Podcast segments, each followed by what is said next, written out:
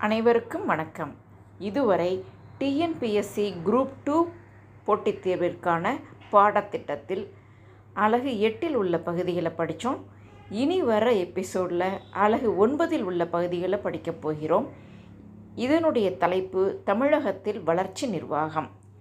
இதில் தமிழகத்தின் சமூக பொருளாதார வளர்ச்சிக்கு சமூக மறுமலர்ச்சி இயக்கங்களின் பங்களிப்பு பற்றின தகவல்கள் உள்ளன. வாங்க படிக்கலாம். தமிழகத்தின் சமூக பொருளாதார வளர்ச்சிக்கு சமூக மறுமலர்ச்சி இயக்கங்களின் பங்களிப்பு. தலைப்பு முன் வரலாறு. ஆயிரத்தி எட்நூற்றி ஐம்பத்தி நான்காம் ஆண்டு பிறப்பிக்கப்பட்ட நிலை ஆணைய அரசாங்க பதவிகள் ஒரு சில செல்வாக்கு மிக்க குடும்பங்களின் ஏகபோக உரிமையாக இருக்கக்கூடாது என்று கூறியது. ஆயிரத்தி எட்நூற்றி எழுபத்தி ஒன்றில் வெளியிடப்பட்ட மக்கள் கணக்கீட்டு மேற்பார்வையாளர் கோர்னிங் பரிந்துரைப்படி ஒவ்வொரு பிரச்சனையையும் பிராமண கண்ணாடி மூலம் பார்ப்பது நல்லதல்ல எனவும் இந்து முஸ்லிம் எண்ணிக்கைக்கு ஏற்ப அரசாங்க பதவிகளில் வரம்பு விதிக்க வேண்டும் எனவும் கூறப்பட்டது. அயோத்திதாச பண்டிதர் என்பவரால் திராவிடர் முன்னேற்றத்திற்காக ஆயிரத்தி எட்நூற்றி எழுபத்தி ஆறாம் ஆண்டு அத்விதானந்தா சபை என்ற அமைப்பும் திராவிட பாண்டியன் என்ற இதழும் வெளியிடப்பட்டது. மேலும் இவரால் ஆயிரத்தி எட்நூற்றி தொண்ணூற்றி ஒன்றில் திராவிட மகாஜன சபை தோற்றுவிக்கப்பட்டது. இரட்டைமலை சீனிவாசன் என்பவரால் ஆயிரத்தி எட்நூற்றி தொண்ணூற்றி ஒன்றில் பறையர் மகாஜன சபை தோற்றுவிக்கப்பட்டு ஆயிரத்தி எட்நூற்றி தொண்ணூற்றி இரண்டாம் ஆண்டு ஆதி திராவிட மகாஜன சபை என்று பெயர் மாற்றம் செய்யப்பட்டது. ஆயிரத்தி தொள்ளாயிரத்தி எட்டாம் ஆண்டு நீதிபதி சங்கரன் நாயர் என்பவர். வர்ண ஜாதி முறை அகற்றப்படாதவரை அரசியல் முன்னேற்றம் சாத்தியமில்லை என்று கூறினார். ஆயிரத்தி தொள்ளாயிரத்தி ஒன்பதாம் ஆண்டு சி. சுப்பிரமணியம் எம். புருஷோத்தமன் என்ற இரு வழக்கறிஞர்களால் சென்னை பிராமணர் அல்லாதர் சங்கம் நிறுவப்பட்டது. இதன் நோக்கம் பிராமணர் அல்லாதோரிடையே கல்வியை பரப்புவது ஆகும். ஆயிரத்தி தொள்ளாயிரத்தி பனிரெண்டில் சரவணப்பிள்ளை வீராசாமி துரைசாமி என்பவர்களால் சென்னை கூட்டமைப்பு குழு உருவாக்கப்பட்டது. இதன் செயலாளராக இருந்த சி. நடேச முதலியார் சென்னையில் கல்வி பயில தங்கியிருந்த பிராமணர் அல்லாத மாணவர்களுக்காக திராவிட விடுதி ஒன்றை நடத்தினார். இந்த அமைப்பே பின்னர் சென்னை திராவிடர் சங்கம் என்று பெயர் மாற்றம் செய்யப்பட்டது.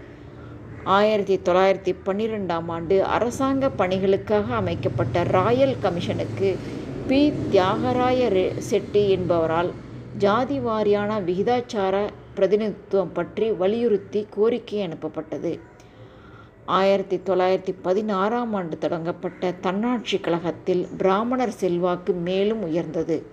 அதே ஆண்டு நடைபெற்ற இம்பீரியல் சட்டமன்றத்துக்கான தேர்தலில் பிராமணர் அல்லாத வேட்பாளர்கள் அனைவரும் தோற்கடிக்கப்பட்டது வேதனைக்குரியதானது. இவர்கள் காங்கிரஸை சேர்ந்தவர்கள் என்பது குறிப்பிடத்தக்கது. தலைப்பு தோற்றம்.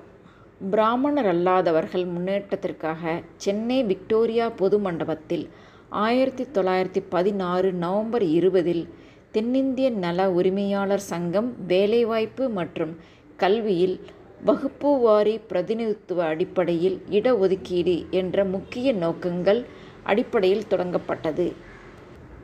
டி. எம். நாயர் பனகல் அரசர் தியாகராய செட்டியார் நடேச முதலியார் ஆகியோர் முக்கிய பிரமுகர்கள் ஆவர்.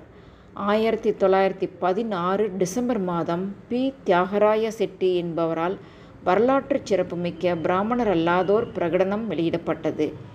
இப்பிரகடனத்தில் மொத்த மக்கள் தொகையில் வெறும் முப்பத்தி ஏழு சதவீதம் மட்டுமே உள்ள பிராமணர்கள் அரசாங்க பதவிகளில் அதிக இடங்களிலும் முக்கிய பதவிகளிலும் உள்ளனர் என்று கூறப்பட்டது. இதுவே பின்னர் பிராமணர் அல்லாதாரின் மாக்னா கார்டா என்று அழைக்கப்பட்டது. தலைப்பு நீதி கட்சி. தென்னிந்திய நல உரிமை சங்கம் தனது கொள்கைகளை மக்களிடையே பரப்ப மூன்று பத்திரிகைகளை நடத்தி வந்தது. ஜஸ்டிஸ் ஆங்கிலம் டிஎம் நாயர் எம்எஸ் பூர்ணலிங்கம். அடுத்து ஆந்திர பிரகாசா தெலுங்கு பார்த்தசாரதி நாயுடு. அடுத்து திராவிடன் தமிழ் பக்தவச்சலம் பிள்ளை. இதன் ஆங்கில இதழான ஜஸ்டிஸ் என்ற பெயரிலேயே ஜஸ்டிஸ் பார்ட்டி என்று அழைக்கப்பட்டது. இதுவே தமிழில் நீதி கட்சி என அழைக்கப்பட்டது. நீதி கட்சியின் முதல் பிராமணர் அல்லாதார் மாவட்ட மாநாடு ஆயிரத்தி தொள்ளாயிரத்தி பதினேழு ஆகஸ்ட் பத்தொன்பதாம் நாள் கோயமுத்தூர் ஒப்பனக்கார வீதியில் நடைபெற்றது. முதல் மாநில மாநாடு ஆயிரத்தி தொள்ளாயிரத்தி பதினேழு டிசம்பர் இருபத்தி எட்டு இருபத்தி ஒன்பது சென்னை வெலிங்டன் திரையரங்கில் நடைபெற்றது. ஆயிரத்தி தொள்ளாயிரத்தி பதினேழு டிசம்பர் பதினான்கில் மாண்டேகுவை சந்தித்து பிராமணர் உள்ளிட்ட அனைத்து வகுப்பினருக்கும் விகிதாச்சார பிரதிநிதித்துவம் கோரப்பட்டது. தலைப்பு நீதி கட்சியின் ஆட்சி அமைப்பு. நீதி கட்சியின் நிர்வாகிகள் ஆயிரத்தி தொள்ளாயிரத்தி பதினேழு அக்டோபர் மாதம் தேர்ந்தெடுக்கப்பட்டனர். நீதி கட்சி வெளியிட்ட கொள்கை அறிக்கையே அரசியல் சட்ட வரைவாக கருதப்பட்டது. நீதி கட்சிக்கு ஒரு தலைவரும் நான்கு துணைத் தலைவர்களும் ஒரு பொதுச் செயலரும் ஒரு பொருளாளரும் இருந்தனர். இருபத்தைந்து உறுப்பினர்களை கொண்ட செயற்குழு கொள்கை முடிவுகளை செயல்படுத்தியது. ஆயிரத்தி தொள்ளாயிரத்தி இருபது தேர்தலுக்கு பிறகு கட்சி கொறடா என்ற புதிய கட்சி பதவி உருவாக்கப்பட்டது.